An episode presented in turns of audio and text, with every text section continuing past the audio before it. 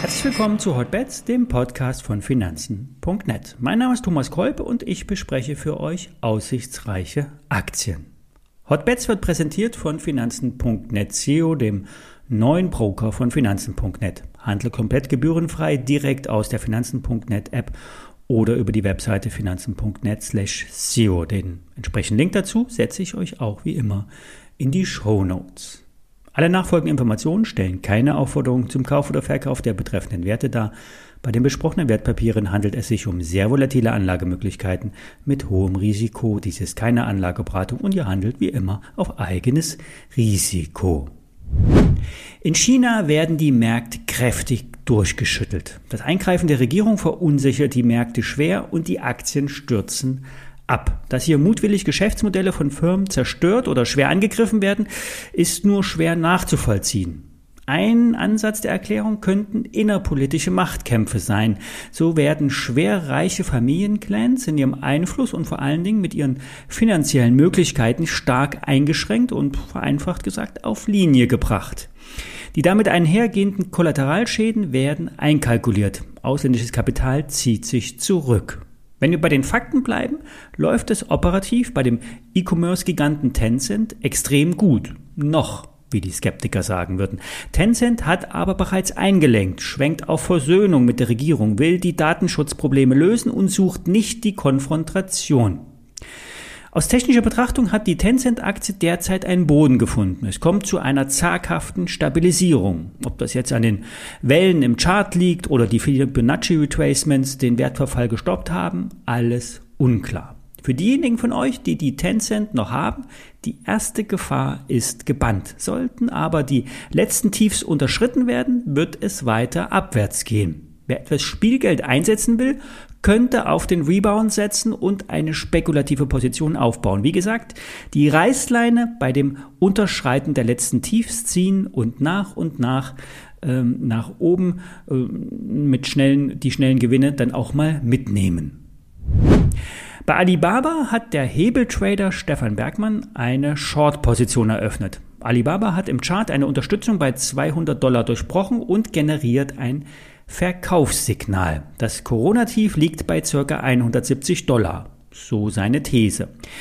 Derzeit sieht es aber allerdings nicht nach einem erfolgreichen Trade aus. Es kommt derzeit zu einer Gegenbewegung und neue Tiefs bleiben derzeit aus. Was bedeutet das konkret?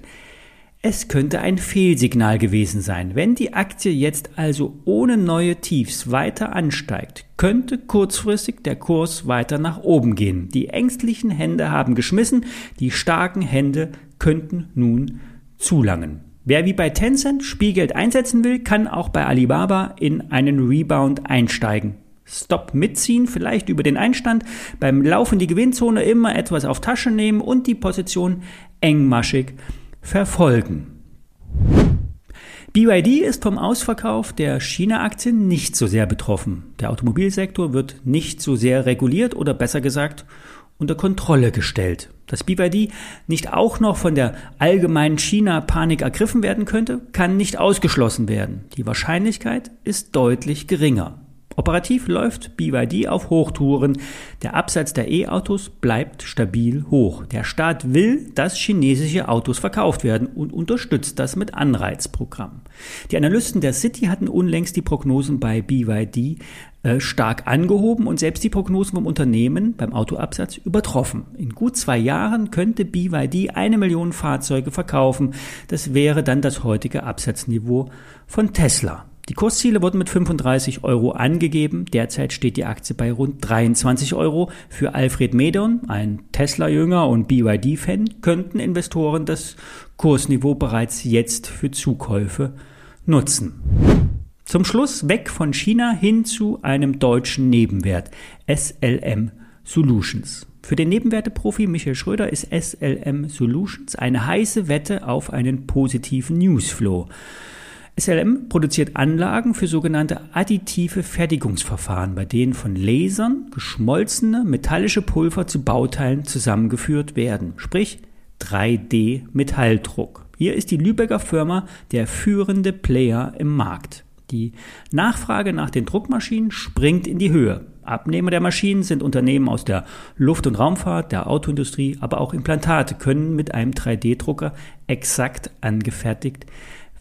Zuletzt belastete eine Kapitalerhöhung. Dies hat aber auch einen Hintergrund. So wird ein Werk in den USA hochgezogen, sprich die Kapazitäten erhöht, um die Nachfrage zu bedienen. Das Werk in den USA soll im Dunstkreis von SpaceX gebaut werden. Hier wird natürlich gleich Elon Musk und viel Weltraumfantasie durchgespielt. SpaceX hat sich ja zum richtigen Weltraumtaxibetreiber entwickelt, hat die NASA als Kunden und schießt einen Mikrosatelliten nach dem anderen ins All. Für Michael Schröder ist die SML Solutions eine heiße Wette. Metalldruck ist seiner Meinung nach marktfähig, state of the art und Großkonzerne setzen mittlerweile auf diese Technologie. In den nächsten Monaten sollte bei SLM Solutions nach Schröders Meinung Aufträge publik werden. Porsche, Honeywell oder SpaceX werden hier als Namen gehandelt. Die Aktie ist ein heißer Tipp, genau das Richtige für Hot Bets. Das war's für heute. Alle Details stehen wie immer in den Show Notes. Ebenso der Link zu finanzen.net SEO. Hier kannst du ja kostenfrei und dauerhaft Aktienzertifikate und Fonds kaufen. Bis morgen.